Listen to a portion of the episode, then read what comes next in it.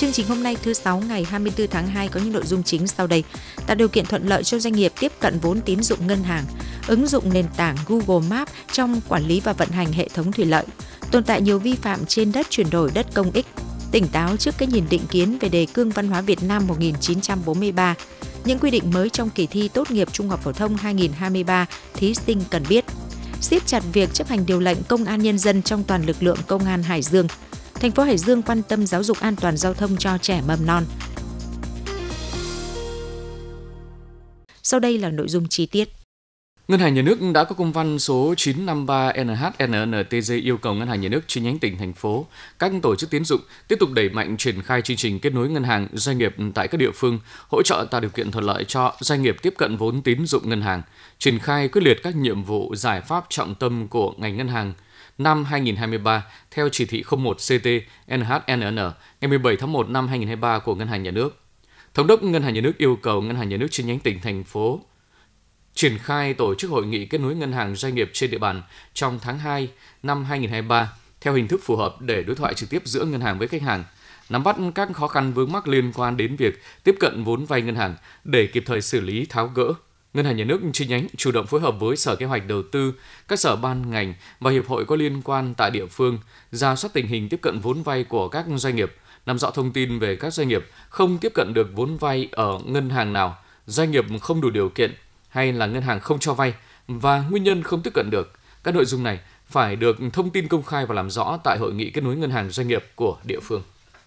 2023 là năm đầu tiên tỉnh triển khai cấp mã vùng trồng nội địa. Toàn tỉnh hiện có 22 vùng đã được cấp mã số vùng trồng nội địa với tổng diện tích gần 130 ha. Các vùng được cấp mã có diện tích từ 1 ha trở lên. Đây là các vùng sản xuất cây ăn quả, lúa, rau màu như cải bắp, cà rốt, hành củ, bí ngòi, bí đỏ và rau ăn lá mang lại hiệu quả kinh tế khá. Hiện vùng trồng bí xanh bí đỏ có diện tích 17 ha xã Cẩm Hưng, Cẩm Giàng là vùng trồng được cấp mã lớn nhất tỉnh.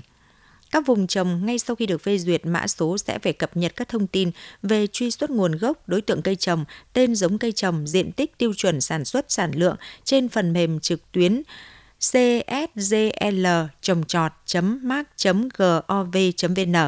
Cơ quan đầu mối cấp huyện đôn đốc hướng dẫn địa phương cũng như vùng trồng thực hiện theo yêu cầu. Trường hợp các vùng trồng không tuân thủ các quy định nêu trên sẽ bị đình chỉ mã số. Với đặc thù của hoạt động thủy lợi là nhiều công trình đầu mối phân bổ ở nhiều địa bàn và địa hình khác nhau, việc nắm bắt bao quát tổng thể mạng lưới gặp nhiều khó khăn và không toàn diện. Giải quyết thực trạng này, công ty trách nhiệm hạn một thành viên khai thác công trình thủy lợi tỉnh đã nghiên cứu ứng dụng bản đồ số và xây dựng dữ liệu thông tin đồng bộ. Kết quả sau một thời gian sử dụng, công cụ hữu ích này mang lại nhiều tiện ích tích cực, đặc biệt là giảm bớt áp lực cho đơn vị khai thác vận hành hệ thống thủy lợi. Bản đồ số quản lý mạng lưới công trình thủy lợi được xây dựng trên nền tảng ứng dụng Google Maps. Trên nền tảng này, công ty trách nhiệm hạn một thành viên khai thác công trình thủy lợi của tỉnh xây dựng dữ liệu bản đồ số với 7 lớp thông tin. Trong đó lớp đầu tiên là thông tin các đơn vị hành chính, lớp thứ hai là 11 xí nghiệp khai thác công trình thủy lợi trực thuộc công ty. Các lớp tiếp theo là trạm bơm, cống, kênh, vi phạm công trình thủy lợi và hồ đập. Các lớp được phân tầng quản lý và theo dõi được thể hiện bằng các ký hiệu và nội dung cụ thể với lượng thông tin đầy đủ, hiện nay lãnh đạo công ty và đơn vị chuyên môn chỉ cần một vài thao tác đơn giản trên máy tính hay điện thoại là tiếp cận đầy đủ thông tin hiện trạng công trình cần tìm kiếm và không còn phải mất công tìm tài liệu, giấy lưu trữ như trước. Bên cạnh đó, lãnh đạo công ty muốn đi kiểm tra thực tế, trạm bơm cống, điểm vi phạm công trình thủy lợi đều có thể tra cứu đường đi cần đến thông qua bản đồ số. Từ đó, giúp việc kiểm tra giám sát được chủ động khách quan hơn. Ông Nguyễn Văn Bột, Tổng Giám đốc Công ty trách nhiệm hạn một thành viên khai thác công trình thủy lợi tỉnh Hải Dương cho biết. Sau khi thực hiện xong cái bản đồ à, số hiện nay thì chúng tôi thấy rằng có rất hiệu quả. Bây giờ là à, muốn biết một cái công trình ở bất kỳ nơi nào mà chúng tôi quản lý ở trong cái tỉnh Hải Dương này thì chúng tôi chỉ cần à, kích vào công trình đó thì biết là từ đây đến đấy là đường đi như thế nào và cái công trình đó chúng tôi biết toàn bộ hồ sơ của công trình. Ví dụ như trạm bơm chúng tôi biết là xây dựng năm nào, cải tạo năm nào, nâng cấp năm nào cũng như là con người phục vụ ở đấy, à, năng lực của cái công trình đấy, à, kể cả là tên tuổi từng à, công nhân phục vụ ở đó và chúng tôi có cả hình ảnh chiếu lên thì rất thuận lợi cho chúng tôi là trước hết là lãnh đạo cũng như là anh em cán bộ kỹ thuật là ngồi nhà có thể là nắm hoàn toàn toàn bộ cái công trình như vậy. Nhờ có sự hỗ trợ của công nghệ số, việc quản lý vận hành hệ thống thủy lợi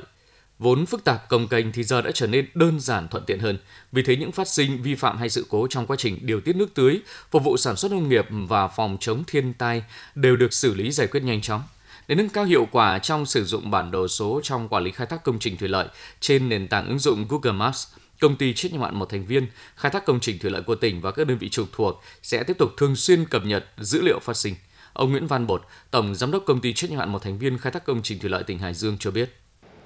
À, trong cái thời gian tới thì à, chúng tôi cũng đã có ban chỉ đạo phân công rất là cụ thể để tất cả cán bộ công nhân viên ở trong công ty là có thể xem và sử dụng được cái bản đồ số này. Và những công trình được sửa chữa nâng cấp thì hồ sơ là chúng tôi thường xuyên là, là cập nhật để bổ sung cho nó hoàn thiện và à, tiến độ bất kỳ ở cái thời điểm nào đều có cái bổ sung cho nó đầy đủ. Nói về vấn đề thực hiện cập nhật dữ liệu từ cấp cơ sở, ông Nguyễn Văn Cường, giám đốc xí nghiệp khai thác công trình thủy lợi huyện Nam Sách cho biết. Thì à, hàng ngày thì chúng tôi cũng à, kiểm tra công trình. Thế và à, những cái vi phạm thì chúng tôi cập nhật trên cái hệ thống ờ, thủy lợi. Thế và trong cái hệ thống Google Maps bản đồ số. Khi đã được cung cấp thì công ty cũng thực hiện những cái việc kiểm tra đánh giá và những cái vi phạm đó và những cái kỹ thuật của các trạm bơm và các tuyến kênh để có cái phương thức chỉ đạo thế và có đảm bảo cho cái à, vấn đề an toàn cho công trình cũng như là công việc hàng ngày. Để thúc đẩy số hóa trong điều hành và quản lý công trình thủy lợi, những năm qua, công ty trách nhiệm một thành viên khai thác công trình thủy lợi của tỉnh còn lắp đặt 23 máy đo mưa tự động để phục vụ điều hành hệ thống. Các thông số sẽ được truyền về máy chủ thông qua mạng internet. Chỉ cần sử dụng điện thoại thông minh, máy tính có kết nối mạng là có thể cập nhật thông tin về lượng mưa ở bất cứ thời điểm nào. Như vậy, các đơn vị trực thuộc chủ động nắm bắt thông số về lượng mưa để triển khai biện pháp vận hành trạm bơm, cống đảm bảo hiệu quả an toàn trong sản xuất nông nghiệp và dân sinh. Tại các địa phương trên địa bàn tỉnh đều có các khu đất chuyển đổi từ đất trồng lúa hiệu quả thấp sang các loại hình sản xuất như trồng cây lâu năm, nuôi trồng thủy sản, chăn nuôi. Tuy nhiên trên những diện tích này cũng như đất công ích do Ủy ban nhân dân cấp xã quản lý cũng phát sinh nhiều vi phạm, chủ yếu là xây dựng công trình không đúng quy định. Theo thống kê, diện tích đất nông nghiệp chuyển đổi trên địa bàn tỉnh là hơn 13.000 ha, Vi phạm trên đất nông nghiệp chuyển đổi chủ yếu là việc xây dựng nhà trông coi quá quy mô, diện tích cho phép. Nhiều hộ gia đình có diện tích chuyển đổi dưới 1.000 m2 vẫn xây dựng nhà trông coi hoặc xây nhiều hơn một nhà trông coi. Nhà trông coi có diện tích lớn hơn 20 m2 sử dụng nhà trông coi vào mục đích để ở của cả gia đình. Thống kê của Ủy ban nhân dân các huyện, thị xã, thành phố cho thấy có 25.179 công trình xây dựng trên đất nông nghiệp chuyển đổi, trong đó có 1.598 công trình nhà trông coi sử dụng kết hợp vào mục đích làm nhà ở của cả hộ gia đình. Các cấp chính quyền địa phương đã lập biên bản xử phạt hành chính đối với 2.644 công trình vi phạm. Đối với đất công do Ủy ban Nhân dân cấp xã quản lý có tổng diện tích hơn 1.880 ha, hầu hết đã cho đấu thầu khoán. Tuy nhiên, tại nhiều địa phương, thời hạn hợp đồng khoán thầu đất công ích còn chưa bảo đảm quy định như vượt quá 5 năm. Thưa quý vị và các bạn, ra đời cách đây 80 năm, đề cương văn hóa Việt Nam 1943 được ví như tuyên ngôn đầu tiên của Đảng về văn hóa và có ý nghĩa khai sáng mở đường cho văn hóa Việt Nam phát triển. Tuy nhiên, một số người có nhận thức sai lệch thậm chí xuyên tạc phủ nhận những giá trị cơ bản của đề cương này, qua đó ngầm ý phủ nhận đường lối văn hóa của Đảng Cộng sản Việt Nam – trong bài viết sau đây được đăng trên báo Quân đội Nhân dân, Phó giáo sư tiến sĩ Phạm Quang Long đề cập đến vấn đề tỉnh táo trước các nhìn định kiến về đề cương văn hóa Việt Nam 1943. Mời quý vị và các bạn cùng nghe. Năm 2023, tròn 80 năm đề cương văn hóa Việt Nam 1943, gọi tắt là đề cương của Đảng ta ra đời. Nếu coi đề cương này là tuyên ngôn đầu tiên của Đảng về văn hóa nói chung và cuộc cách mạng văn hóa theo tinh thần Marxist nói riêng, thì các hội nghị văn hóa toàn quốc, các nghị quyết trung ương năm khóa 8, nghị quyết số 33 NQTU của Đảng khóa 11 là những bổ sung điều chỉnh các mục tiêu cụ thể của đường hướng được vạch ra từ đêm trước của cuộc cách mạng giành chính quyền về tay nhân dân là điểm mở đầu cho việc xây dựng một nền văn hóa mới. Nhìn vào thực tế, có thể thấy rất rõ ba phương châm dân tộc khoa học đại chúng được vạch ra từ đề cương cho đến nay vẫn còn giữ được tính khoa học và thời sự. Với một tư tưởng, một luận thuyết, 80 năm là khoảng thời gian ngắn để đánh giá sức sống của nó, nhưng có thể thấy những thành tựu của cuộc cách mạng xã hội có phần đóng góp to lớn của cách mạng văn hóa. Yêu cầu đầu tiên của một đề cương là nhằm chỉ đạo và tổ chức hành động nhất quán đúng hướng. Ba phương châm còn gọi là ba nguyên tắc dân tộc khoa học đại chúng chỉ được nói tới rất ngắn gọn và trong thực tiễn có nơi có lúc còn hiểu chưa đúng, còn đơn giản hóa những phương châm này. Nhưng về đại thể khó ai có thể phủ nhận được những thành tựu của cuộc cách mạng văn hóa mà đề cương đã chỉ ra do tính chất cứu quốc của bản đề cương như một chương trình cương lĩnh hành động của Đảng, nên ba nguyên tắc ấy được giải thích rất ngắn gọn. Dân tộc hóa của nền văn hóa mới là chống lại những ảnh hưởng của văn hóa nô dịch và văn hóa thuộc địa khiến cho văn hóa Việt Nam không thể phát triển độc lập. Nó chống lại tất cả các xu hướng văn hóa không vì dân tộc Việt Nam. Khoa học hóa là chống lại tất cả những gì làm cho văn hóa thiếu tính khoa học và phản tiến bộ. Còn đại chúng hóa được giải thích là chống lại những xu hướng tư tưởng, những thứ văn hóa mị dần khiến cho văn hóa Việt Nam phản lệ quyền lợi của đông đảo đại chúng, xa lánh đại chúng. Mấy năm sau, tại một hội nghị quan trọng về văn hóa trong báo cáo Chủ nghĩa Mác và Văn hóa Việt Nam, đồng chí Trường Trinh với tư cách là Tổng bí thư của Đảng đã nói đến những nguyên tắc trên với tinh thần quyết liệt hơn. Từ những căn cứ này có thể nói, ba nguyên tắc mới của văn hóa Việt Nam được nêu ra từ trước ngày giành chính quyền về tay nhân dân thấm đẫm tinh thần cứu quốc, hành động và thiết thực, chứ không phải là những nghiên cứu mang tính lý thuyết, xa rời thực tiễn. Tinh thần ấy xuyên suốt những năm sau này, cả trong hai cuộc kháng chiến vệ quốc, thời kỳ xây dựng đất nước và hội nhập. Nó chỉ được điều chỉnh bổ sung những yếu tố mang tính bộ phận, chiến thuật, chứ về mặt đường hướng thì nhất quán cho tới bây giờ. Tuy nhiên, lâu nay không ít người đã cố tình hiểu sai đường hướng mà đề cương vạch ra khi căn cứ vào những ý kiến cụ thể trong những tình huống cụ thể hay đem những lý giải của thời kỳ, một ý kiến luận điểm nào đó được đưa ra rồi gắn cho nó những điều ở ngoài nó, khái quát thành các luận điểm mang tính khái quát nhưng lại thiếu chính xác về mặt khoa học nhằm kết tội đường hướng văn hóa do Đảng khởi xướng và lãnh đạo là chính trị hóa văn hóa, áp đặt sai lầm, thậm chí đòi phải từ bỏ nguyên tắc này hay nguyên tắc khác. Vì vậy, cần phải nhận thức thấu đáo khách quan về những giá trị căn bản của đề cương văn hóa Việt Nam 1943.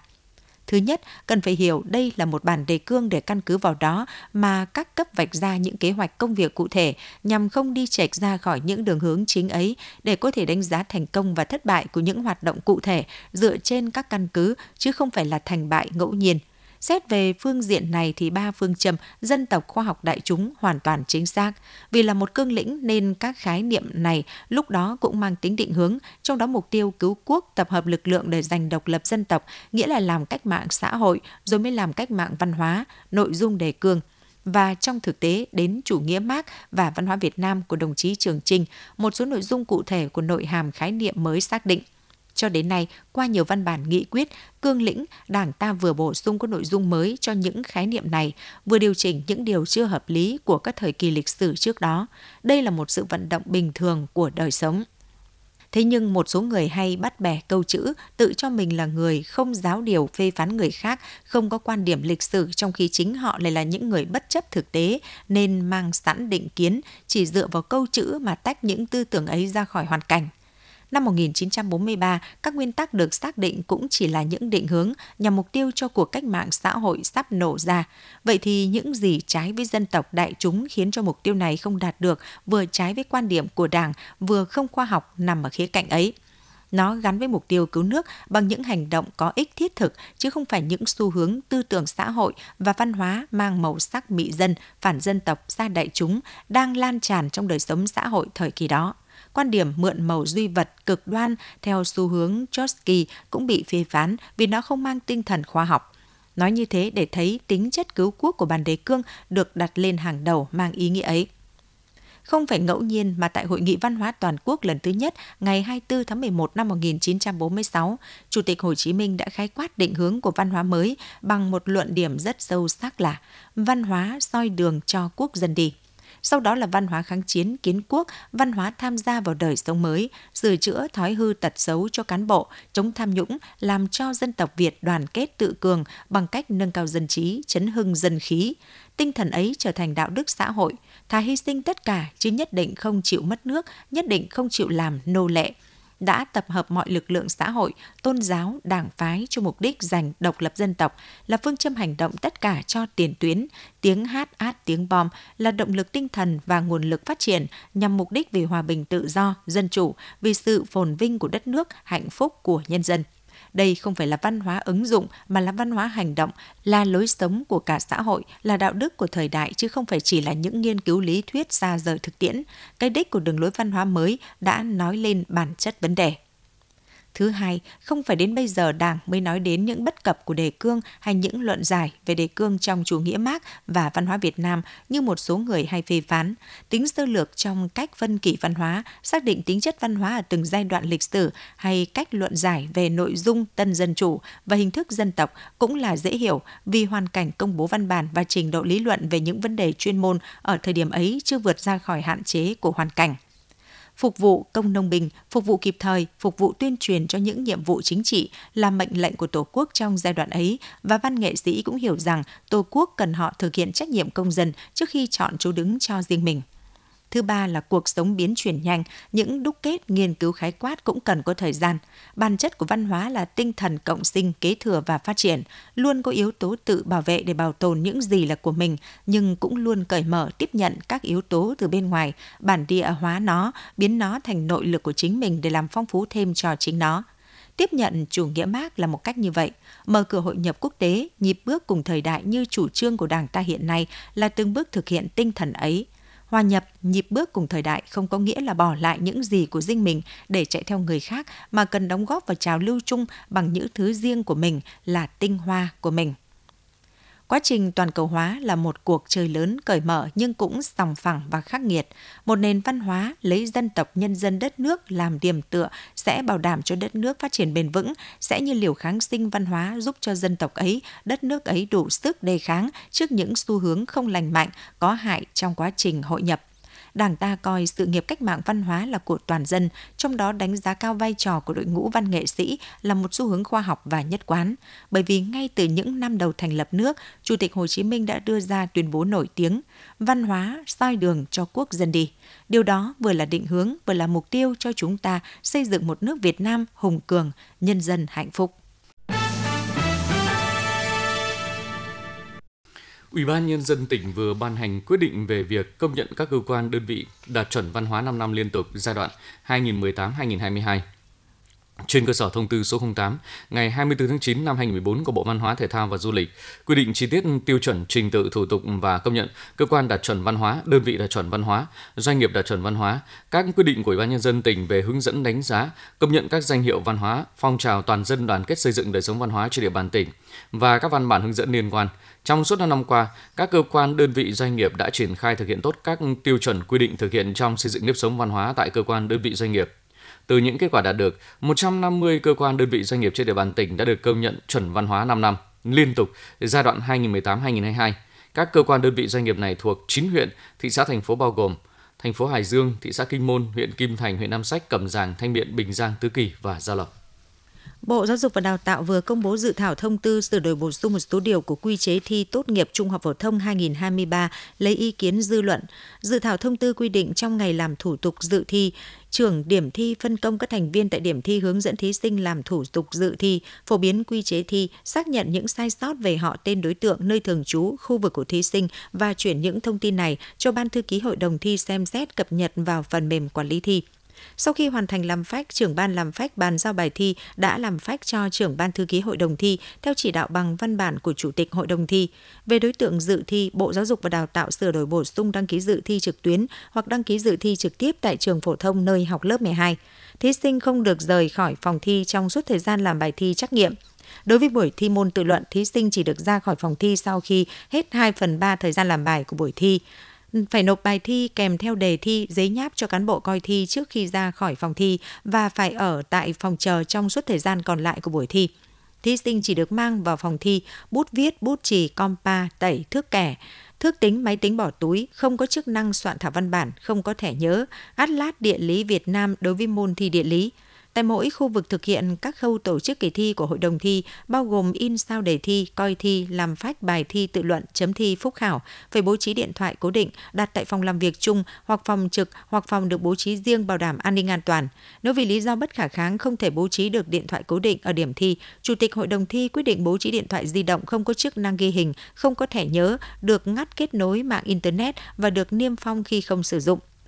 Hôm qua 23 tháng 2 tại trường Trung phổ thông chuyên Nguyễn Trãi, Sở Giáo dục Đào tạo đã tổ chức khai mạc kỳ thi chọn học sinh giỏi quốc gia năm học 2022-2023 tại tỉnh Hải Dương. Tham dự kỳ thi năm nay có 102 học sinh. Theo kế hoạch, ngày 24 tháng 2, thí sinh viết các môn toán, vật lý, hóa học, sinh học, ngữ văn, lịch sử, địa lý, tiếng Anh, tiếng Nga, tiếng Pháp và thi lập trình trên máy vi tính môn tin học. Ngày 25 tháng 2, thí sinh thi viết môn toán, vật lý, hóa học, sinh học, thi nói các môn tiếng Anh, tiếng Nga, tiếng Pháp và thi lập trình trên máy vi tính môn tin học. Thời gian làm bài thi viết và thi tin học là 180 phút, thi nói các môn ngoại ngữ là 10 phút. Cán bộ làm công tác coi thi kỳ thi chọn học sinh giỏi quốc gia năm học 2022-2023 tại tỉnh Hải Dương đến từ các tỉnh Hà Nam, Hà Giang, Bắc Giang, Hà Tĩnh. Được biết Hải Dương là một trong những địa phương luôn nằm trong top đầu cả nước trong các kỳ thi chọn học sinh giỏi quốc gia. Trong đó năm học 2021-2022, Hải Dương xuất sắc đứng thứ ba toàn quốc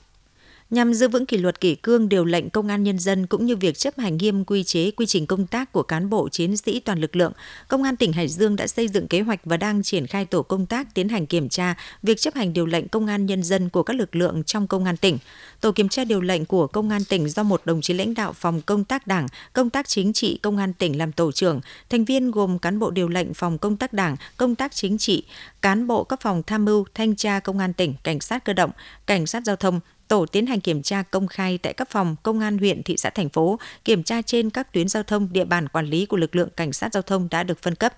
Nội dung kiểm tra tập trung vào việc chấp hành điều lệnh công an nhân dân tại các đơn vị địa phương, bao gồm việc thực hiện quy định không sử dụng rượu bia và các chất có cồn trong giờ làm việc, buổi trưa trong ngày làm việc, ngày trực, việc thực hiện thời gian làm việc, chế độ giao ban, trực ban, trực chỉ huy, quân số, thường trực chiến đấu, việc xây dựng phê duyệt, nhận xét, đánh giá và thực hiện chương trình kế hoạch công tác của lãnh đạo chỉ huy, ghi sổ kế hoạch công tác tuần tra của cán bộ chiến sĩ, việc giữ gìn nội vụ, vệ sinh trụ sở đơn vị, sử dụng trang phục, tư thế, lễ tiết tác phong, quy tắc ứng xử của cán bộ chiến sĩ, nhất là đối với cán bộ chiến sĩ làm nhiệm vụ trực tiếp giải quyết công việc cho tổ chức công dân và lực lượng trực tiếp chiến đấu. Công tác quản lý và bảo quản vũ khí, công cụ hỗ trợ và công tác quản lý tài sản phương tiện được cấp, Đồng thời tổ cũng kiểm tra việc chấp hành quy trình công tác của lực lượng cảnh sát giao thông, kiểm tra nội dung thực hành võ thuật của cán bộ chiến sĩ các đơn vị địa phương theo chương trình tập huấn điều lệnh huấn luyện quân sự võ thuật hàng năm việc tăng cường công tác kiểm tra điều lệnh công an nhân dân tại các đơn vị trong toàn lực lượng công an tỉnh, góp phần đánh giá chính xác tình hình chấp hành điều lệnh công an nhân dân tại các đơn vị địa phương, quy chế, quy trình công tác của các lực lượng. Theo kế hoạch, tổ kiểm tra điều lệnh của Công an tỉnh Hải Dương sẽ thực hiện nhiệm vụ thường xuyên liên tục nhằm siết chặt kỷ luật kỷ cương, phòng ngừa ngăn chặn kịp thời phát hiện, tham mưu xử lý nghiêm các vi phạm, chấn chỉnh những tồn tại hạn chế, hướng dẫn giải quyết khó khăn vướng mắc trong việc chấp hành điều lệnh tại các đơn vị, góp phần xây dựng lực lượng công an tỉnh thật sự trong sạch vững mạnh chính quy tinh nhuệ hiện đại, đáp ứng yêu cầu nhiệm vụ trong tình hình mới. Chủ tịch Ủy ban nhân dân tỉnh, trưởng Ban An toàn giao thông tỉnh vừa ký ban hành kế hoạch năm an toàn giao thông 2023 với chủ đề Thượng tôn pháp luật để xây dựng văn hóa giao thông an toàn. Ban An toàn giao thông tỉnh phấn đấu đạt được các mục tiêu cụ thể như thực hiện hiệu quả các giải pháp nhằm nâng cao ý thức tự giác chấp hành pháp luật và xây dựng văn hóa giao thông an toàn, phấn đấu giảm cả ba tiêu chí về tai nạn giao thông so với năm 2022, tối thiểu từ 5% đến 10%, khắc phục ùn tắc giao thông trên các trục giao thông chính, tập trung trên quốc lộ 5, các nút giao thông trọng điểm và tại các trung tâm đô thị lớn, trong số các nhiệm vụ trọng tâm mà kế hoạch đề ra có các nhiệm vụ quan trọng như tiếp tục hoàn thiện cơ chế, thể chế, chính sách pháp luật về đảm bảo trật tự an toàn giao thông, nhất là các quy định làm căn cứ để ứng dụng các thành tựu của khoa học kỹ thuật vào công tác đảm bảo trật tự an toàn giao thông, quản lý chặt chẽ quá trình thực hiện quy hoạch đã được phê duyệt, đảm bảo việc xây dựng mới hoặc chỉnh trang hạ tầng hiện tại như các khu công nghiệp, các đô thị, các trung tâm thương mại, trường học, bệnh viện và các trung tâm phát sinh nhu cầu đi lại lớn phù hợp với năng lực kết cấu hạ tầng giao thông và vận tải công cộng. Đảm bảo tiến độ chất lượng các dự án đầu tư kết cấu hạ tầng giao thông trọng điểm, tổ chức giao thông khoa học hợp lý, bảo trì sửa chữa kết cấu hạ tầng giao thông gắn với giả soát xử lý dứt điểm các điểm đen, điểm tiềm ẩn tai nạn giao thông, xóa bỏ lối đi tự mở trái phép qua đường sắt, ngăn ngừa xử lý hoạt động lấn chiếm tuyến, luồng đường thủy nội địa, tạo môi trường hoạt động an toàn cho các đối tượng tham gia giao thông. Kiên trì xây dựng văn hóa giao thông an toàn đối với tổ chức cá nhân, trong quá trình xây dựng thực thi pháp luật, cung ứng kết cấu hạ tầng giao thông, phương tiện, dịch vụ vận tải và tham gia giao thông, đổi mới công tác tuyên truyền phổ biến giáo dục pháp luật về đảm bảo trật tự an toàn giao thông theo hướng lấy thay đổi hành vi làm tiêu chí đánh giá kết quả, đẩy mạnh tuyên truyền trên mạng xã hội và hạ tầng số, vận động hướng dẫn việc lồng ghép mục tiêu bảo đảm trật tự an toàn giao thông vào chương trình kế hoạch và hoạt động của cơ quan, đơn vị, nhà trường và doanh nghiệp. Thời gian gần đây, tuyến quốc lộ 5 tái diễn tình trạng ùn tắc tại vị trí cầu Đồng Niên do thi công cải tạo sửa chữa mặt cầu. Theo ghi nhận, việc thi công cải tạo sửa chữa mặt cầu đã gây ùn tắc cục bộ tại các giờ cao điểm. Cụ thể, tại đầu giờ sáng và cuối giờ chiều là thời điểm diễn ra ùn tắc nhiều nhất do người dân đi làm và tan ca, nên lưu lượng các phương tiện tham gia giao thông đông. Tình trạng ùn tắc diễn ra đã ảnh hưởng đến an toàn giao thông. Trước thực trạng trên, đề nghị đơn vị thi công cần thực hiện đúng tiến độ thi công sửa chữa mặt cầu, bố trí thời gian thi công phù hợp, tăng cường các biện pháp đảm bảo an toàn giao thông để tránh xảy ra ùn tắc kéo dài. Việc thi công sửa chữa mặt cầu Đồng Niên diễn ra từ ngày 20 tháng 2 do đơn vị thi công là công ty trách nhiệm hữu hạn Hợp Tiến thực hiện. Thời gian thi công dự kiến kết thúc vào ngày 25 tháng 4. Trong quá trình thi công, đơn vị đã tiến hành rào chắn cục bộ trên cầu. Để đảm bảo an toàn và giảm thiểu ùn tắc giao thông, công ty trách nhiệm hữu hạn Hợp Tiến đề nghị người tham gia giao thông khi qua khu vực này cần đi theo đúng hướng tuyến được phân luồng. Tại thời điểm này, đơn vị thi công cũng đang thi công khe co giãn cầu Lây Vu dẫn đến xảy ra ùn tắc cục bộ nhất là vào giờ cao điểm. Người dân chủ động nắm thông tin, lựa chọn lộ trình di chuyển phù hợp để tránh ùn tắc khi đi qua khu vực thi công. Xác định giáo dục an toàn giao thông cho học sinh ngay từ lứa tuổi mầm non là việc làm cần thiết và phải được thực hiện một cách thường xuyên. Phòng Giáo dục Đào tạo thành phố Hải Dương đã chỉ đạo hướng dẫn các trường mầm non trên địa bàn lồng ghép tích hợp nội dung giáo dục an toàn giao thông trong các hoạt động của trẻ ở trường. Qua đó giúp trẻ có được những kiến thức cơ bản về an toàn giao thông. Sau đây là ghi nhận của phóng viên Hoàng Công.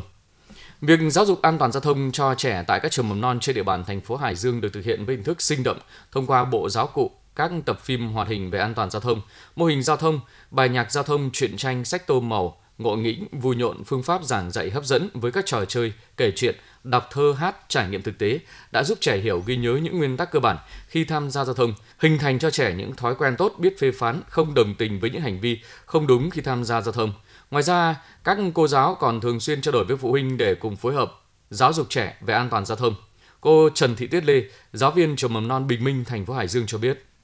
bằng các cái hình thức như là ừ, trò chuyện ừ, ờ, với các con vào ờ, giờ đón trả trẻ hay là lồng ghép tích hợp vào trong các hoạt động giáo dục ở trong ngày. Còn đối với phụ huynh thì chúng tôi thường xuyên ờ, tuyên truyền trong nhóm Zalo của lớp hay là trong các giờ đón trả trẻ để phụ huynh phối hợp cùng với các cô nâng cao ý thức của các con về an toàn giao thông cũng như việc thực hiện cổng trường an toàn. Cùng với việc lồng ghép nội dung về an toàn giao thông trong các giờ học, Hoạt động trải nghiệm của trẻ, các trường mầm non trên địa bàn thành phố đã tích cực phối hợp xây dựng mô hình cổng trường an toàn giao thông, giúp học sinh, phụ huynh, cán bộ, giáo viên hiểu rõ hơn về tầm quan trọng của việc tuân thủ luật giao thông, tham gia giao thông an toàn, xây dựng văn hóa giao thông. Cô giáo Hoàng Thị Thuần, Phó Hiệu trưởng trường mầm non Thanh Bình, thành phố Hải Dương nói. Ngoài cái việc là thực hiện xây dựng cổng trường an toàn trong việc sắp xếp vị trí đỗ xe để đảm bảo lưu thông giao thông trong à, mỗi ngày thì nhà trường còn quan tâm đến việc là à, giáo dục các con chấp hành cái ý thức tham gia giao thông thông qua những cái hoạt động giáo dục được thực hiện trong giáo án và đặc biệt gần đây nhất đó là cái công tác tuyên truyền với các bậc phụ huynh học sinh để chung tay à, chấp hành luật giao thông. Nhà trường đã tổ chức hội thi bé về an toàn giao thông năm học 2022-2023 với sự tham gia của 100 phụ huynh học sinh à, và hội thi đã đạt được kết quả rất cao. Và thông qua đó thì nhà trường tiếp tục tham gia hội thi cấp cụm à, về bé với an toàn giao thông. Điểm nhấn trong các hoạt động giáo dục an toàn giao thông cho trẻ mầm non trong năm học 2022-2023 là mới đây, Phòng Giáo dục Đào tạo thành phố đã tổ chức thành công hội thi bé với an toàn giao thông tại các cụm trường. Thông qua hội thi, góp phần nâng cao hiệu quả giáo dục luật giao thông trong trường mầm non, phát huy vai trò trách nhiệm của các trường trong công tác quản lý và tổ chức hoạt động giáo dục an toàn giao thông cho trẻ, phù hợp với điều kiện cụ thể. Hội thi không chỉ là sân chơi giúp các bé làm quen, tìm hiểu kiến thức về an toàn giao thông, mà còn là dịp để phụ huynh và giáo viên trao đổi kinh nghiệm, cùng nâng cao trách nhiệm trong việc giáo dục ý thức tham gia giao thông an toàn cho trẻ. Cô Nghiêm Thị Vân, giáo viên trường mầm non Ngọc Châu, thành phố Hải Dương nói. Qua hội thi này thì các con có thể nắm được các cái kiến thức cơ bản về luật giao thông và đây là một cái sân chơi rất là bổ ích, lành mạnh cho các con. Các hoạt động giáo dục an toàn giao thông cho trẻ mầm non không chỉ hình thành, nâng cao ý thức và kỹ năng hiểu về an toàn giao thông ngay từ nhỏ cho trẻ, mà còn giúp trẻ tự tin cẩn thận và biết cách xử lý tình huống khi ra đường. Ngoài các trải nghiệm cùng cha mẹ khi tham gia giao thông, những bài học trên lớp dưới sự hướng dẫn của giáo viên cũng như việc tham gia hội thi bé với an toàn giao thông góp phần không nhỏ trong việc rèn luyện ý thức, hình thành sớm ở trẻ thói quen, ý thức chấp hành pháp luật và văn hóa giao thông. Quý vị và các bạn vừa nghe chương trình thời sự của Đài Phát thanh Truyền hình Hải Dương. Chương trình do Phương Nga, Lưu Hưng, Minh Phú thực hiện, chịu trách nhiệm nội dung Phó Giám đốc Đặng Đình Long. Cảm ơn quý vị và các bạn đã quan tâm theo dõi.